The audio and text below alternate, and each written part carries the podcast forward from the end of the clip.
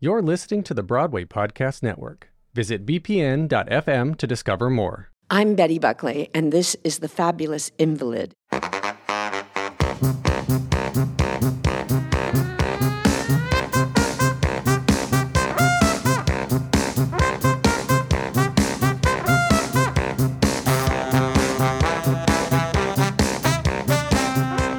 Welcome to The Fabulous Invalid, a Broadway centric podcast where we take a 360 degree view at the theater through interviews with actors, writers, directors, designers, and everyone in between. I'm Jamie Du Mont, recovering Broadway marketing associate, personal chef, and event planner. I'm Rob Russo, writer and theater critic with StageLeft.nyc. And I'm Jennifer Simard, currently appearing in Mean Girls on Broadway. Hi, Rob. Hi, Jennifer. Hello. Hi. And hi, Aaron. How are you? That's right. Oh, with, Aaron's with here. us as always. He's is our we don't have a mic on Aaron. We no, have- he's our we- silent partner. Well, we don't have a mic on Aaron because we are, uh, we've traveled today. I know. Should we tell everyone where we are? do. We are in Boston at the beautiful Four Seasons Hotel overlooking the Commons right now. Yeah. We have like the best view we've ever had. Honest Literally. to God. I'm- I'm It's all downhill from here. Although the view from your boss's office is pretty nice. that was Rob. nice in Midtown, Yeah. but it's Midtown. You know, the Common is, you know. I know. We're looking at Quite gorge. water and swans and weeping willows. And and it's season two. It's season two, We're guys. back. This is this is uh, this is Guys, season two, yeah. fellas. We're in it. So you know, last season we brought you a different interview with uh, with forty different people who uh, worked in the theater community, um, plus a bonus episode on the Hudson Valley Shakespeare Festival, That's which was quite yes. fun. But I'm going to do something I don't normally do. I'm going to ask you all to feed my ego, and by that I out of character. I know, I know. I'm such a modest Yeah, when I person. think of modesty, I think Jamie Du Mont. Yes, absolutely. But I'm going to say, you know, check us out on social media. Come to our Twitter page. Come to our Instagram. I, I'm actually rather proud of our Instagram. I think it's quite fun. Um, what's the other one? Facebook. Mm-hmm. And you can find us at. Okay, Rob, help me out. At the fabulous In- at, fabulous invalid. Ah, see? yeah. see, I'm not I the only I one who- messed up, right? It's at fabulous invalid, and our website is thefabulousinvalid.com. Correct. So come. But all of our handles I the promise if you if you engage with me on social media, I will engage back. I am literally sitting at my computer with my fingers poised on the key tips. Key tips? Key pad? What do you call it? Keyboard. I don't Like I'm ready to talk is what I'm trying to say. I'm like ready to like to engage. You're, you're with you. unmasking our, our, our, our social account. It's, it's all Jamie. Jamie, I'm so glad you asked for social media followers because that is part of the game. And the irony is, is we have so many downloads of our podcast, and if all those people followed us, it would be remarkable, like the the num- the increase in numbers that we'd see. So give us a little love. Come on. It would on, be like Christmas and my birthday I combined. know because we have all these all these downloads, and which is really exciting and Yeah, thrilling. It's like just my goodness, hit hit follow. You can mute us later. Well, So good easy. lord. That's true. Really? I'd mute everybody. No, but I mean, it's just a part of the game. So if you want to, you know, help, help a sister out, just hit the damn button. Thanks.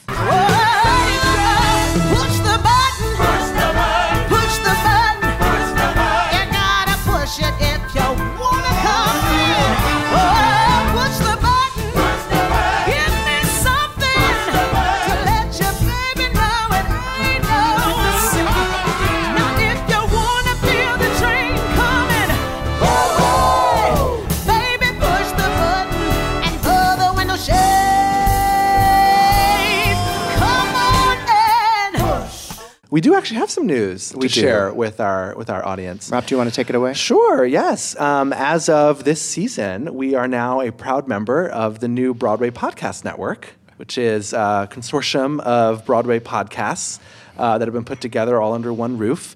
And we're really excited to um, you know, join our peers. Um, bunch of other really great podcasts that are going to be sharing The this- Ensemblist. The Ensemblist is part of the family. I think Josh Swallows is going to Yeah. Josh right? Slayman's Our friend Josh Jo- I Swallows. love Yeah. Josh, so I'm so excited for him. And the Ensemblist, which we me- just mentioned, Be More Chill, Ilana Levine's second podcast, Mm-hmm. Yep. is on there.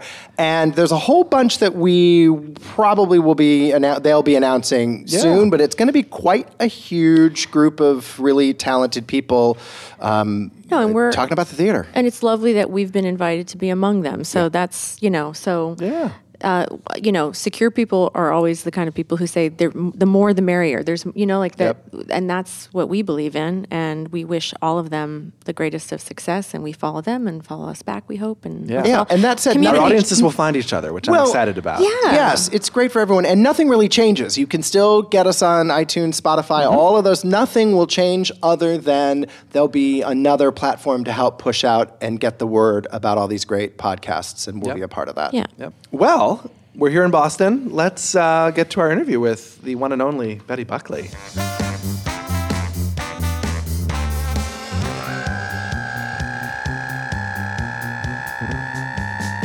Today, we are thrilled to have with us a star of stage, television, and film, a recording artist with 18 solo albums, and a bona fide Tony Award winning Broadway legend, with such credits as 1776, Cats, The Mystery of Edwin Drood, and Sunset Boulevard, among others. I am delighted to introduce my friend and colleague, Betty Buckley. My friend Jennifer, I'm so happy to see you. Me too. Hi, Betty.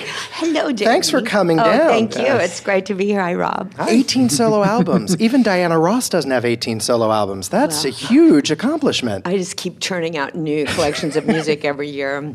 Hope people enjoy them. Well, speaking of Hope, Hope is one of them, and I got to see Yeah. you at Joe's Pub last June. That's the most recent one. yeah, thanks. which was beautiful. Thank Just you, wonderful. thank you. You're welcome. Well, as you end your run here in, Dal- in, in Dolly here in Boston, um, I was wondering if you could share with us a little bit what it has been like slipping into this iconic role over the past year.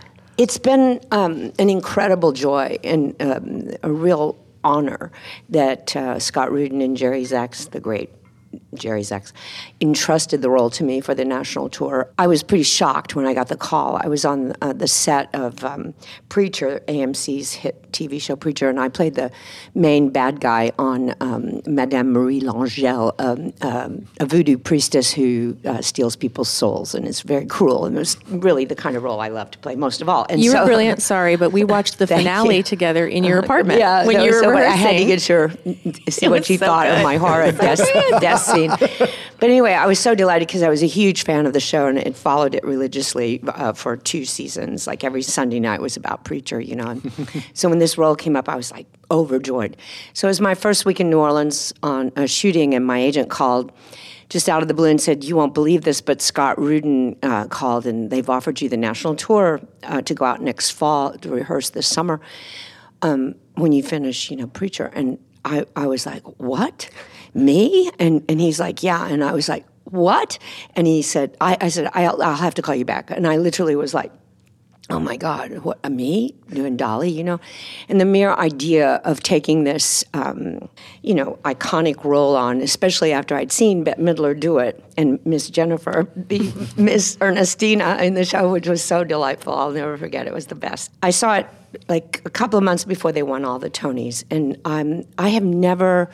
This show was never on my radar. It was not on my wish list. It wasn't even in my head. I was like, you know, I, I wasn't, to be honest with you, and this is very embarrassing to say, having just done it for a year, but in this glorious production, I was never a fan of the show. I think I was about, you know, mid to late teens when I first saw it, and I didn't get it. I didn't understand why everybody at, the regional theater, our regional theater in Fort Worth, Casa Manana, Fort Worth, Texas, you know, was so delighted to see this woman flounce around in these beautiful dresses and hats, and why they were all so thrilled she was at this restaurant. I just didn't, I didn't get it, you know. But part of it was that I was a really dumb, naive teenager. You know, like my learning curve has been a slow one, and fortunately, when I was young, I knew that I would get better as I got older, and that my um, best work would be in my later years because I knew it was going to take a lifetime to grow up, you know.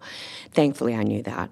And I gave myself that time and studied with brilliant, brilliant teachers for many, many years. But it still wasn't something that I, was my fancy. And I saw the Pearl Bailey version when I was 18 on a trip to New York. And I, I, you know, thought, oh yeah, this is entertaining. They're lovely. They're fun to watch. You know, and they're fun to hear. And but I still didn't get the story until I saw this glorious production, and I was like, what? You know, and when and the the production values of the thing, Jerry, you know, surrounded himself with the best artistic collaborators in the business. You know, Natasha Katz in the lighting and brilliant Santo Loquasto doing the sets and costumes. And he now he was on my wish list. You know, I, mm-hmm. I have always wanted to do a show with Santo Loquasto because I just think he's unbelievable. And I met him, you know, socially at parties and stuff in Pasadena. I'm always like, oh, Santo, you know, bow down. and he's just, you know, he's a genius. So to get to work with him was incredible. Warren Carlyle's choreography is beyond. And Bette Midler, I just, you know, I'm everyone's a fan of Bette Midler, but I'm a fan too. And I thought it was one of the best things she's ever done because within her remarkable comedy was a fragility that I'd never really seen before. And I was so touched by her performance and how they really told the story. But from the moment that they came on in Sunday clothes, which, you know, these costumes and the dance and everything, I started crying and I couldn't stop crying throughout the whole show. I was just like, oh my God. And just thinking of it, I start weeping again because it was so beautiful. And my brother was with me, who's a brilliant director. He's eight years younger than I am, but now he seems like he's the wiser one. I, I Is it Norman or Pat? Norman? Norman, okay. And he, I, he was laughing at me through the whole show. I'm like, Norman, this is so great, you know. And we were sitting on the second row, and when Bette comes down for her curtain call at the, on the passerelle at the end, you know, everyone was standing, everyone was crying. We were all, the entire audience was in a pure state of rapture. I've never experienced anything quite like it. And I was leaning across the front row to touch her, like all the people in the front row, like I was some kind of insane mall girl. You know, it was like, oh man, you know, it was just like so crazy. And my brother, um, my brother was just laughing at me, you know. And when the show was over, I said, Norman, this may be one of the greatest pieces of musical theater I've ever seen. And you know, I'm a student of musical theater, so that was a big thing for me to say, you know. And my brother's just laughing at me, and I still wasn't. I think part of the joy of the experience was I wasn't analyzing it. I wasn't sitting there examining it like I would normally when I see a role that maybe I could play, trying to think, what would I do? You know, would I have my analysis brain was completely shut off, you know, and I was just letting it wash over me, everything about it. I've done comedy, but not, you know, comedy born of naturalistic human behavior, but not what my glorious co-star Lewis Stadlen calls antic comedy. And he explained to me that the majority of ladies that have, you know, on the star list of ladies that have done Dolly Levi, they're antic comedians. And I'm, you know, I didn't even know what that was. And, you know, like Lucille Ball is an antic comedian, Carol Channing, obviously. And so that was like, oh, oh, okay. And so fortunately, I had Lewis as my leading man, and then Jerry is a genius, you know. So I just put myself in his hands, and you know, he taught me. I felt last summer, a year ago, that I was literally in antic comedy school, you know, because this the sections of the show are pure farce, and you know, he explained to me it's all about musical timing. And once I understood that timing, and the other thing that's strange is, you know, as you age, uh, you, you, know, you become more and more in show business self-conscious of your looks and your aging process. And I had just had this experience on Preacher where I, they wanted me to be as horrible as I'm capable of being, you know, as like demented and ugly, and and that's incredibly freeing because you're like, you're not trying to make sure that the lighting or the angle of your photographer, you know, cinematographer is where it needs to be. You're just like, okay, let it, let's let it, let's let all your craziness hang out, you know. And that was so much fun. you It was just a blast. But fortunately, I'd had that experience, so I had, was a little less self-conscious than I might have been prior to Preacher.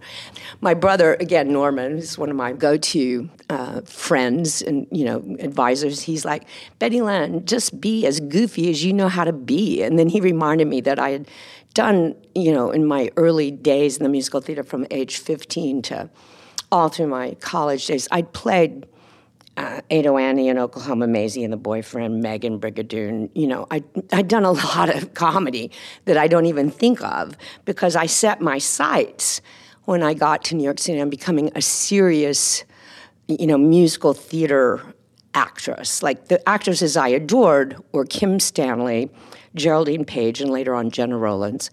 And I wanted to be that kind of truth-telling actress, you know, who could really tell stories about human psychology. And I've spent all these years studying with great psychologists and great acting teachers. It's been like a lifelong mission to bring a certain quality of absolute truth to being a musical theater actress.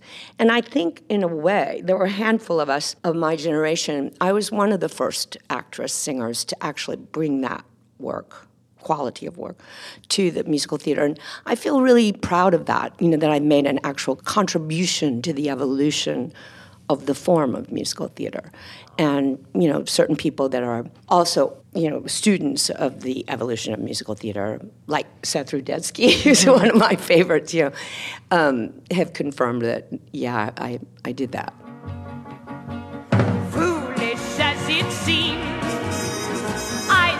Have my dreams.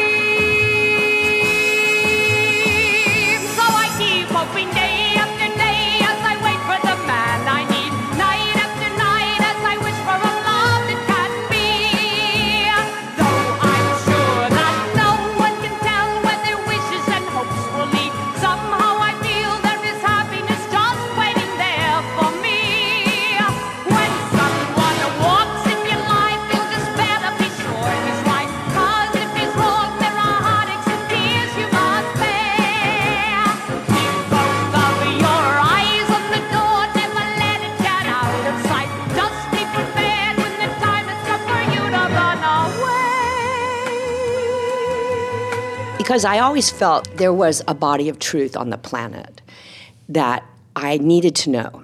And so when I was in my 20s, I, um, I you know, set on this quest to find that truth. And it, I wanted someone to just give me a handbook and say, this is it. so I read all these texts and I was constantly looking and searching and questing. And so I finally, through the uh, support of brilliant psychologists, as I said, and great spiritual teachers, I, you know, realized what it was, and that then I realized through meditation and the practice of meditation and uh, spiritual philosophy that I needed to bring that to my work. And I found that um, way of working when when I was doing Eight is Enough, because just to survive Eight is Enough, I needed to meditate all the time.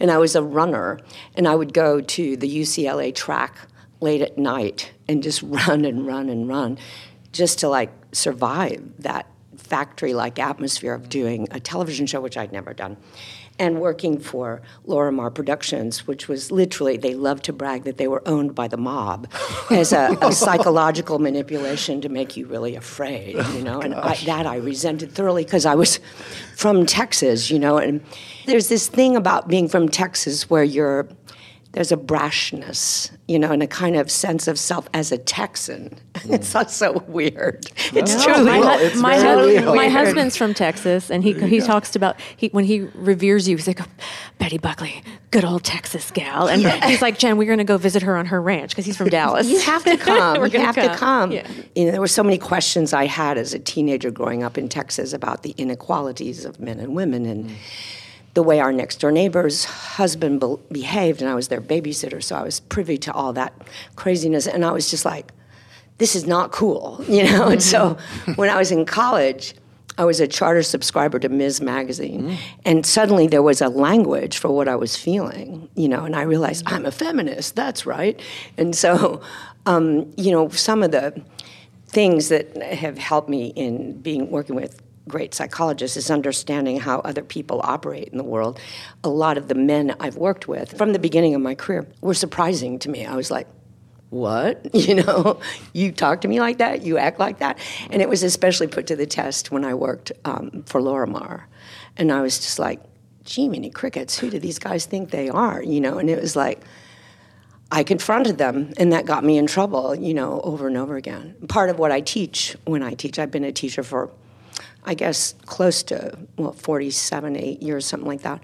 Um, I, I really try to prepare my younger students for how to avoid the minefields of show business, you know, and how to keep their own counsel and how to have a support team so they don't feel like they have to speak up because, you know, I paid the price and it's not not fun. Sometimes you walk into a situation you have to really suss out quickly who your the psyches are of the people that you're working with and how to just keep your nose down and do your work. And know what battles to pick, right? Know which know Yeah, know what's or worth what fighting battles for. not to pick at right. all. Right, exactly. Very true. Yeah, it's just like absurd. Mm. But anyway, that's I don't think it's just show business. I think obviously what's interesting about the world today is all this stuff coming to light that it's everywhere mm-hmm. and it's really awful, you know. So yeah, working with that. And you know, Dolly has been an incredible gift to be in service to as you were talking about connection and communication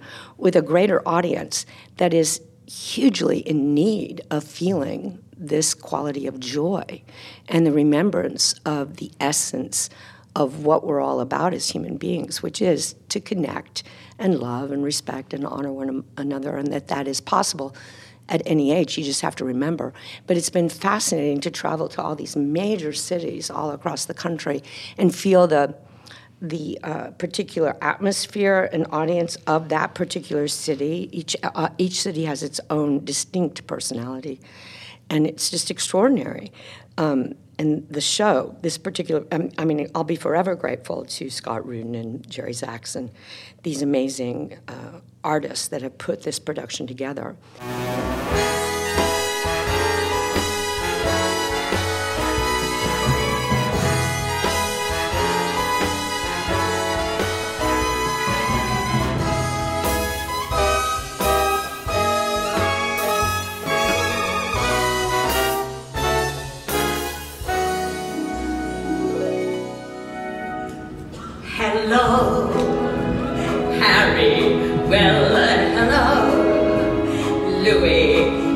So nice to be back home where I belong.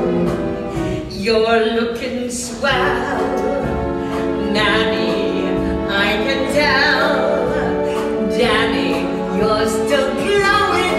You're still growing. You're still going strong. As you have traveled the country over the past year, um, you know, it seems like it's it's quite a lot of of physical exertion and constantly uprooting yourself every week you're in Yeah. a, or every two weeks you're in a different city. Yeah. How do you take care of yourself as a performer as you Well, I live a like a tour? nun, Yeah. and, and that's uh, you know just I don't like during the week. I'm during the week. I'm Sunday. Sunday. The hardest thing about the tour is the five show weekends. It's like Friday two on Saturday, two on Sunday, Mm. and I'm doing eight shows and on the road. And not all the ladies in New York did eight shows, wisely so. um, but I didn't think of that, and so um, I said, "Yeah, yeah, I'm up for eight shows." But it's oh, and this I when I saw the show, she gave what looked like such an effortless performance. I had no idea. You know, I thought, well, the hardest show I've ever done is Sunset Boulevard, and that was a killer. You know, and I was in I was in my mid 40s, mid to late 40s. I can't remember exactly my age, and I. Uh, but I was a runner and I was so strong. I mean, I was unbelievably strong. And I was training with my trainer every day and running every day. Like the, they used to send the car for me to pick me up and take me to the theater, and I would to the Minskoff, and I would run, and the car would follow me with my bags and stuff. and you know, because I had to work that hard to be that strong, and and it was wonderful to be that strong and to be able to sing like that. Silent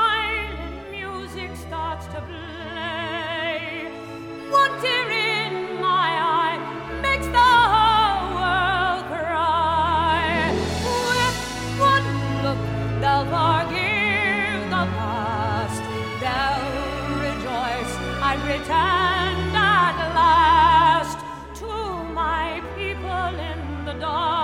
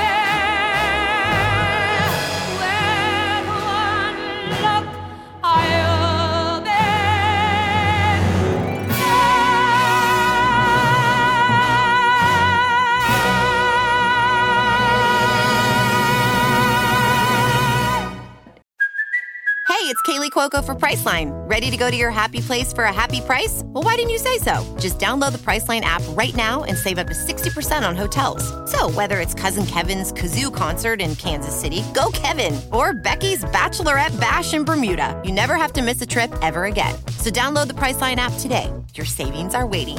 Go to your happy place for a happy price. Go to your happy price, Priceline. With everything you have on your plate, earning your degree online seems impossible. But at Grand Canyon University, we specialize in helping you fit a master's degree in education into your busy day. Your graduation team, led by your own GCU counselor, provides you with the personal support you need to succeed. Achieve your goals with a plan and team behind you. Find your purpose at Grand Canyon University. Visit gcu.edu. as you get older, um, I'm like, well, I knew I'd have to get back in that kind of shape. And I'd lost like 20 pounds for a preacher before that, before I even got preacher, because I knew I had to be more serious about it all. Because I was basically living my life in Texas on the ranch, riding horses, you know, three times a week, maybe working out a couple of days a week. But you know, I'm I'm pretty uh, much a couch potato, and you know, I like to drink a good bottle of wine and stuff like that. So that was what I was doing and going to eat Mexican food at Joe T. Garcia's in Fort Worth a couple of times a week and then realizing that um, that was maybe not the best thing. And so, uh, what has been a great source of inspiration and joy to me, and one of the things I'm more appreciative of to Scott Rudin and Jerry Zaks than I could ever communicate, is that I turned 72 this summer, this July. I started the show when I was 71. But to think that I could actually learn a new skill set in my craft at 71 was like, this is so cool. And then to think I could get in this kind of shape mm. at 71 to 72. Because I think in our culture, we think, you know, there are demarcation lines. We're like, oh, now I'm older, now this, I'm that. And we all work together to make each other feel that way. It's like a huge program, and it's, it's corrupt and it's stupid and it's a lie. But I was a victim of it. You know, I'm like, oh yeah, I get to be older now. Da da da. This is me. Da da da. I'm an older person. You know, and um, you just start to go into that mental lull, and it's like it's not necessary. You have, to, but the, and the other thing is, people say, oh, you have to work so hard, and I'm like, you work that hard in your 20s to be in that kind of shape. You just forget that. Do you know what I mean? Mm-hmm. It's not a given ever. You have mm-hmm. to work. And so I just hope I retain this because I'm, I'm quite aware that once I get back on the ranch, it's going to be. Oh, you know, That Mexican food is calling yes, you. Yes, it's calling. Joe T. Garcia's is That's calling. right. Well, you're so humble. That's one thing I love about you. You're so Thanks. acclaimed and always wanting to learn, and Oh, truly thank so you. childlike in your appreciation of everyone else's genius, Thank of which you. you possess yourself. Thank you, Jen. And as far as preparedness, you posted a Facebook photo that I, I just made me love you even more about you reading your Act One Oh, before yeah? Mm-hmm. the show, and that you read Act Two every single night. Yeah. I, for all you youngsters out there, that's called being professional. It's so impressive, and that is one of the things you do to prepare every single Yeah, show. yeah. While I'm putting on my makeup, my assistant Kathy, who's I'm so fortunate has worked with me for 19 years. She's so such a wonderful person, and you know keeps me all silly and stuff. And um, we run first scene because I feel like it's rebooting the computer every day because the computer of your mind gets so like confused by all the stuff that we're you know constantly bombarded with in the media and the stuff that's making us upset and mad and stuff like that. And Dolly Levi is the living epitome of joy, you know, and it's like so I have a lot of processing to do before I get to the essence of who Miss Levi is, you know. And um, then I have this little thing I read every night before I go out there. I just jot, jot down some key points that Jerry told me and that I have also uh, considered about in terms of the discovery of who she is. And then certain performances, I've had these moments of, and I'm sure you've experienced this where you walk out there and you, you suddenly go, oh, that's what this is, you mm-hmm. know? You know, normally in a Broadway long run, sometimes it'll take me up to three months to really find my thing in the in the deal. You know, apart from choreographers' instructions, directors' instructions, you know, what the whole deal is. It's like huge amount of data that you're processing. And then learning how it works with the audience and it goes on and on and on. But normally, like, you know, if you have eight weeks of rehearsals and then a couple of months of previews, then normally by the time you get to opening night, although for years I never gave on my opening night or critic night what I discovered shortly after that, which was very frustrating to me. And then my first show that I actually gave on critic night what my performance was, Edwin Drood. But I think that's because we'd done a workshop downtown at the public, then the run in the summertime mm-hmm. at the in the park. And by the time we moved to Broadway, I knew what I was doing in that part, you know. And so I was so excited though that I went on and actually did my show on a critic night. I was like, that's like a first. This is so mm-hmm. exciting, you know. But this show, I don't think I found my footing in the material or understood my my my purpose as a storyteller until Costa Mesa, which was like a good five months into mm-hmm. the run. And one night, it, a lot of it was just working with your sound guy. Because, um, you know, in concert work, which I've done for a gajillion years, mm-hmm. and even on Broadway, I used to work with this, I, I was blessed to work with this man, Steve Kennedy from Cats On, who's a genius sound designer and a genius uh, b- mixer. And I, it's so incredibly technical to try to explain all this stuff, but and it's hard to explain it if you're not a sound man, you know. And so I have to use language that's not. And I always ask my sound man that I've worked with for years, Terry Gabus, in concert work, what do I tell them about the EQ? What do I tell them about the reverb? And I asked uh, Steve for his counsel too. So I was just not hearing. And if I don't hear the mix coming back, I, I push. And if I push, I hurt my voice. And it's just this vicious cycle. Part of why I love to sing is sound. Like, I discovered that I had this resonant voice, like a big voice, and I was a little kid. So I started looking for places that had resonance, like my shower was great, or a culvert under a highway was great, on certain churches or cathedrals, you know, and certain concert halls, not all. And so when I first got to New York, I was that kid that went to Carnegie Hall, snuck in the stage door, and while the cleaning crew was working, went out there to sing to see what the resonance of the hall was like, because it was Carnegie Hall, and I, I wanted to sing there someday. Here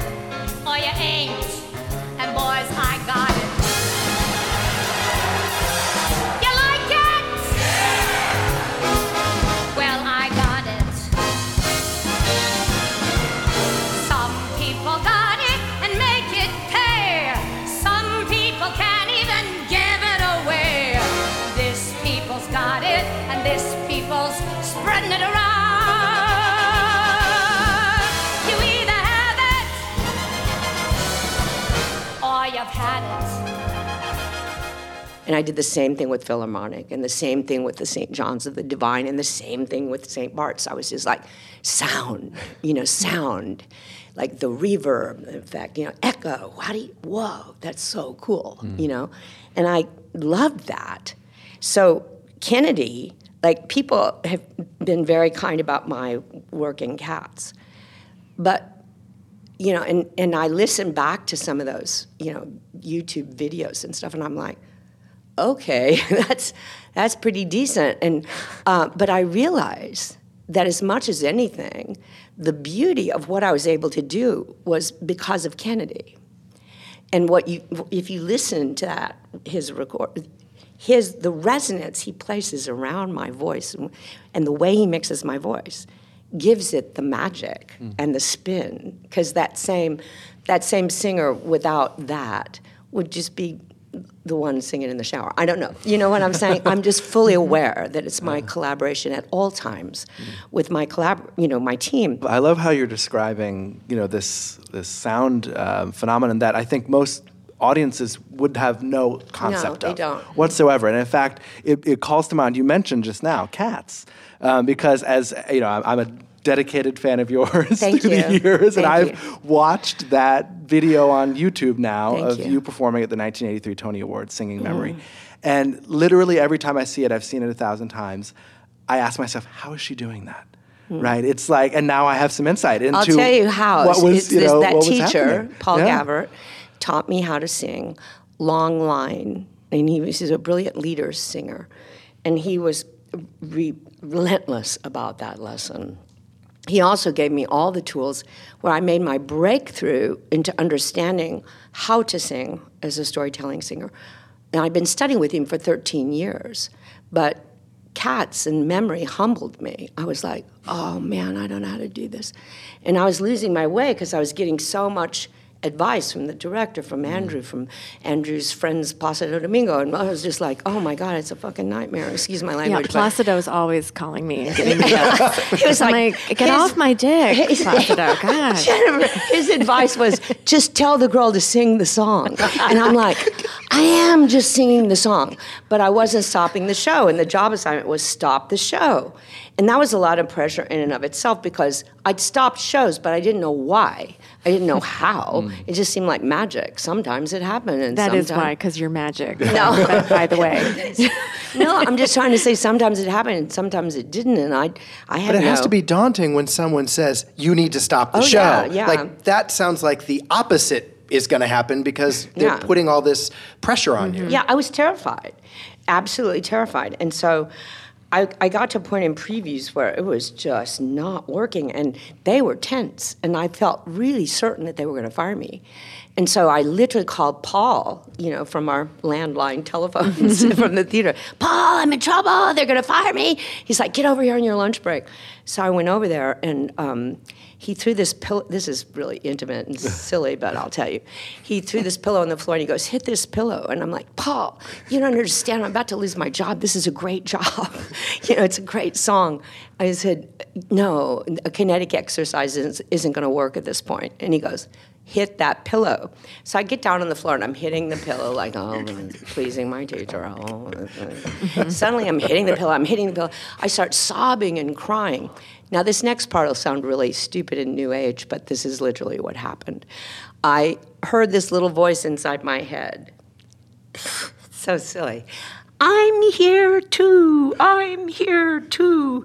And I'm like, who is that? And then I realized the kid in me, the one who liked to sing in culverts and highways and churches. And so she does the job.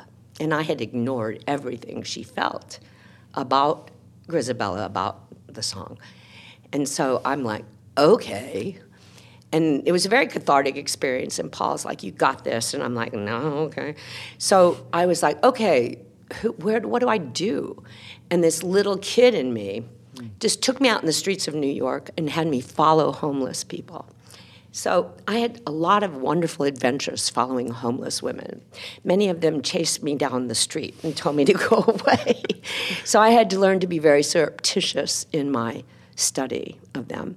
And then another day I went into this Barnes and Noble bookstore and there was this beautiful book there of homeless people. And they were full of light and beauty and dignity, and nobody was telling me that. Nobody was giving me those words in the. And in fact, the choreography basically is, and all the other Grisabellas that I've ever seen play it this way, they drag themselves around the stage, you know. And, and Trevor kept saying, pathos, pathos. And I'm like, so I was acting pathetically, literally. And um, he also one day, this is, and I love Trevor Nunn. He's the greatest, literally one of two, three, the greatest directors I've ever worked with in my life. And our collaboration on Sunset Boulevard was divine. But I didn't know how to bring myself to because he's a genius, and I was just, you're a genius, and Gillian Lynne, you're a genius, and Andrew Lloyd Webber, you're a genius, you know. And I was just like, oh, I'm so happy to be here, you know. So um, I was doing everything they said, and I was choreographed down to my pinky finger, but nothing was working. So I'm like following these women, and I'm looking at this book, and I keep hearing this word dignity, dignity, beauty, humanity, connected humanity. And I had just discovered in the previous show I'd done, which was Getting My Act Together, and Eight is Enough, I had discovered this way of working using meditation while I was working. But in get, getting my act together, I was free to do that with utter abandon, running around the stage and being as crazy as my inspiration would tell me to be, or my intuition. And suddenly in Cats, I had no freedom. It was just like, you know, it's like, I got to be this, I got to be that. And so I didn't have, I couldn't, I didn't feel there was a space to take risks, and so I couldn't discover it, you know. And so these women and this was incredible. After this, it was a two week period, and they kept coming to me to give me help because it still wasn't working. And fortunately, something in my head said, Tell them you're in transition. So I said, I'm in transition. And they were like, Oh, she's in transition. And they left me alone, which was amazing. I've never, I was like, Oh, that's interesting. And so they didn't, they trusted me and didn't fire me, which was amazing. And then one morning I came out because we were rehearsing in the daytime, previewing at night. I came out of my porch um, of our building. I lived at 86th and West End. And I walked out, and this beautiful homeless woman, whose hair was exactly the color of Grisabella, and whose makeup was pasty white and, you know, rouge and, and this smeared lipstick. She'd lived in our neighborhood for a long time, and I'd seen her, but I'd never seen her, never really taken her in. She was walking down the street like she was floating, like she was the most beautiful creature in the world. And I was mesmerized.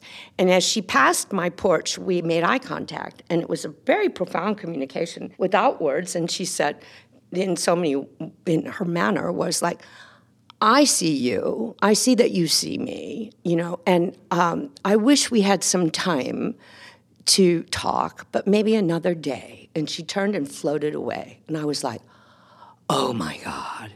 And my inner being said, that's Grisabella. And I was like, oh my God. A couple of days later, I'm coming out of the stage door at the Winter Garden at the end of the show, and another woman, almost exactly like her, same Grisabella hair, moonlight hair, a mess, you know, pasty makeup, smeared lipstick, walked across my path again, floating in high heels, you know, like she was the most beautiful thing in the world. And but with great serenity and great dignity and, and deep inner peace and deep awareness of her humanity connected to my own. But our circumstances being completely different. But no difference in our essence. And I was like, and then I was like, thank you, universe. I have this. I've got this. I know exactly what you want. And I went out there, and it took about a few performances to, because my journey through the story, I thought it was a, the whole show, but discovered later when they flew me for the eighth anniversary to London to see the show. Um, it was the first time I'd actually seen the show, and I was like, "Where's she? Where's she?" And I realized I was like, "There she is! Oh, she's gone. Okay, there she is." But see, Trevor told me to always be in the wings watching, so I was. So I thought I was constantly there. You know, it sounds silly, and so she. It's like a 13 minute journey, which was shocking to discover. But I was able to bring that awareness of these women and their inspiration and everything I'd learned, which I could go on and on and on telling you what I've learned about that. And so this is the shortcut version. Um, and I went out there, and the whole thing was of a piece and uh, consistency.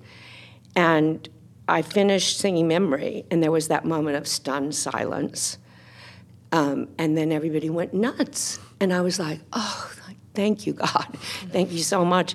And then from then on, we were home free. And they were, I, I came off stage that night, and Trevor was in the wings, and he goes, That's what I meant. That's it. That's what I meant.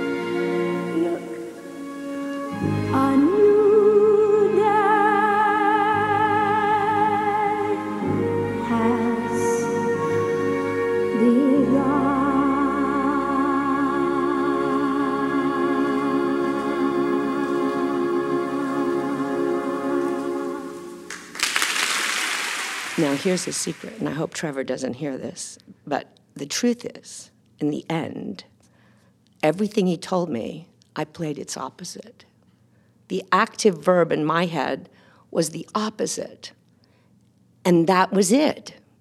Isn't that interesting? I hope you saw this summer um, when the Cats trailer came out that there was a viral moment of people sharing Yeah. your Tony performance. I know, it was crazy. And 37 years later, 36 years later, that Grisabella that you created is being celebrated by everyone yeah, as a means of real. comparison. Uh, it was very gratifying. Um, yeah, I was very touched by that. Well, we're going to let you go. Um, Oh, we do really have nice one. talking to you. Well, we have one final question. Oh, okay. Um, and that question is: What was was there a show or a moment in uh, in your life that made you want to become an actor? Was there a specific show or something yeah, that you saw? pajama game and Steam Heat. Yeah. Um, but I, I didn't know that meant be an actor. I thought, I knew I had a voice. I knew I had a, a, a unique voice, and people told me that.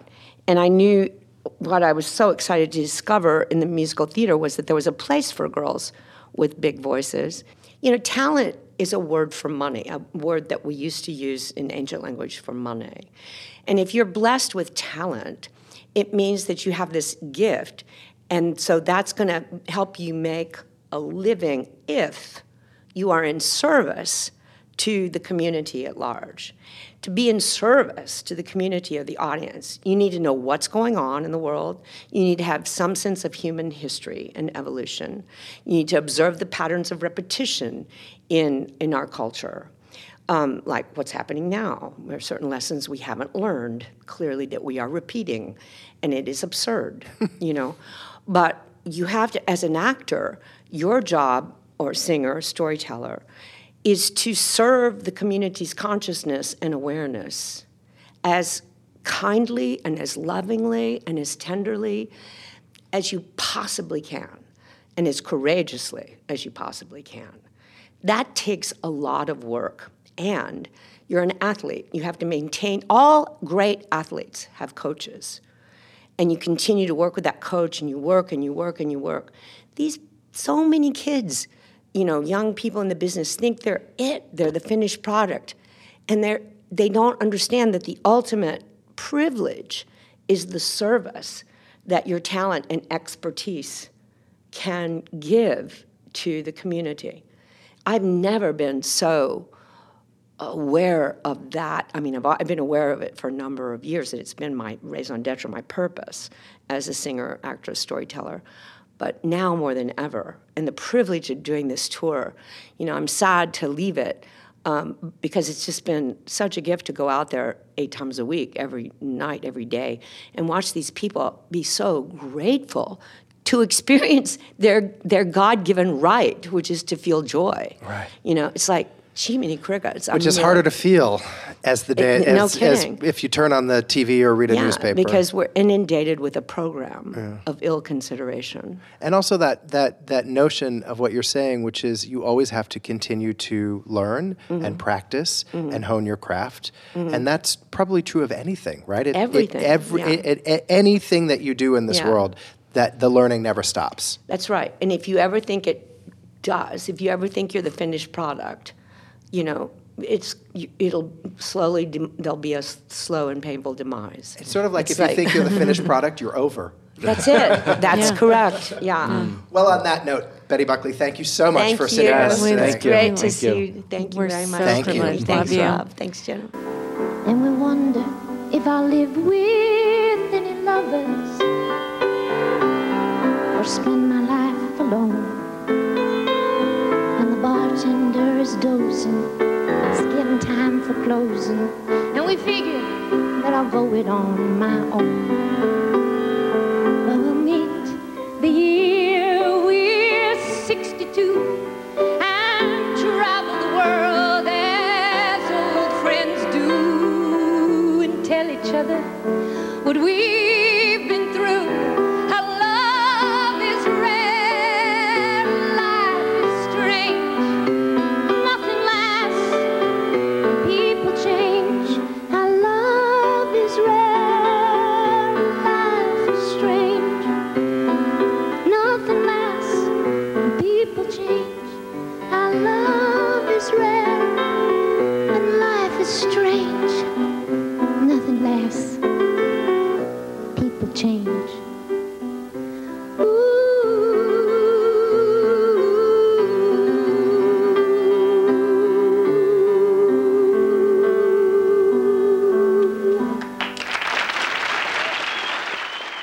Rob here with You May Be Wondering.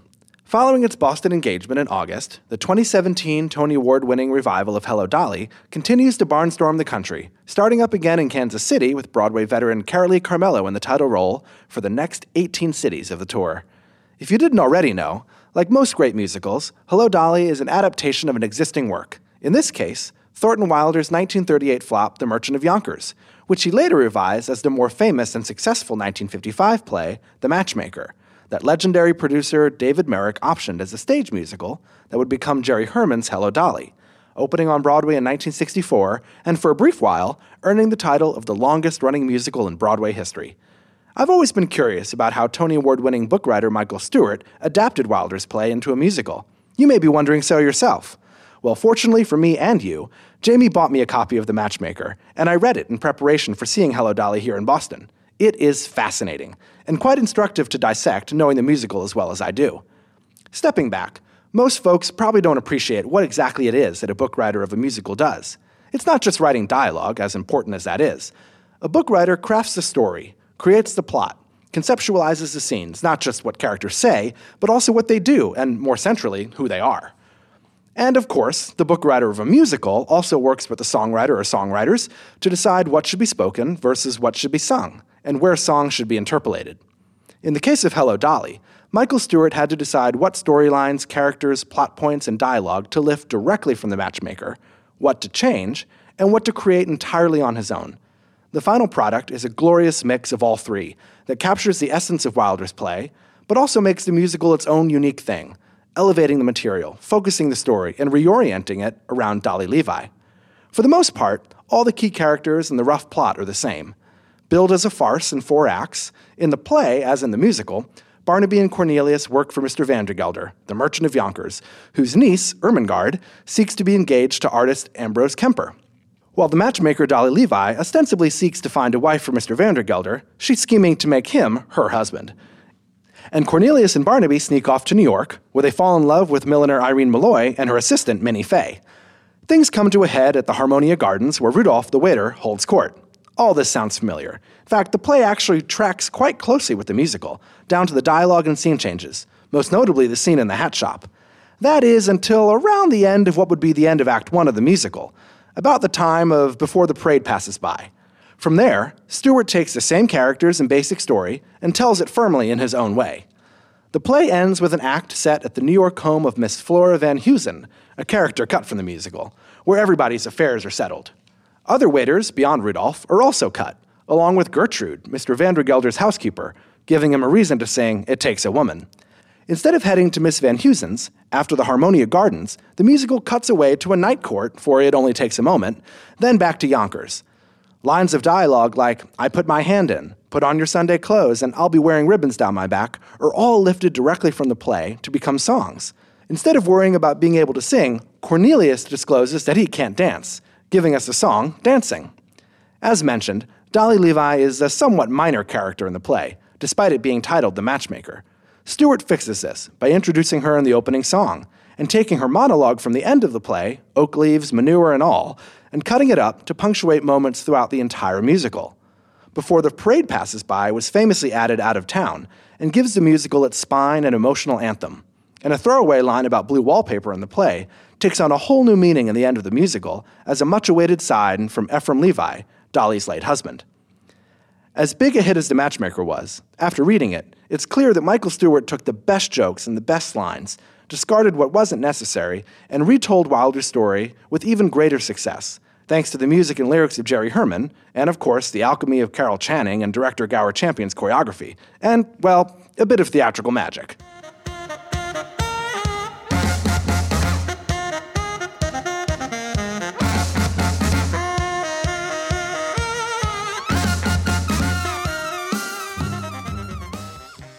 Jennifer here. That's our show. Thanks for listening. You can hear us anytime on iTunes. The Fabulous Invalid is a production of O&M Etc. and the Fabulous Invalid LLC, and a proud member of the Broadway Podcast Network. Our theme music is by Lucky Chops. Today's episode was edited and engineered by Aaron Kaufman. Special thanks to the Four Seasons Hotel Boston for hosting us. You can find us online at thefabulousinvalid.com and on social media at Fabulous Invalid and on iTunes, Spotify, and wherever you find your podcasts.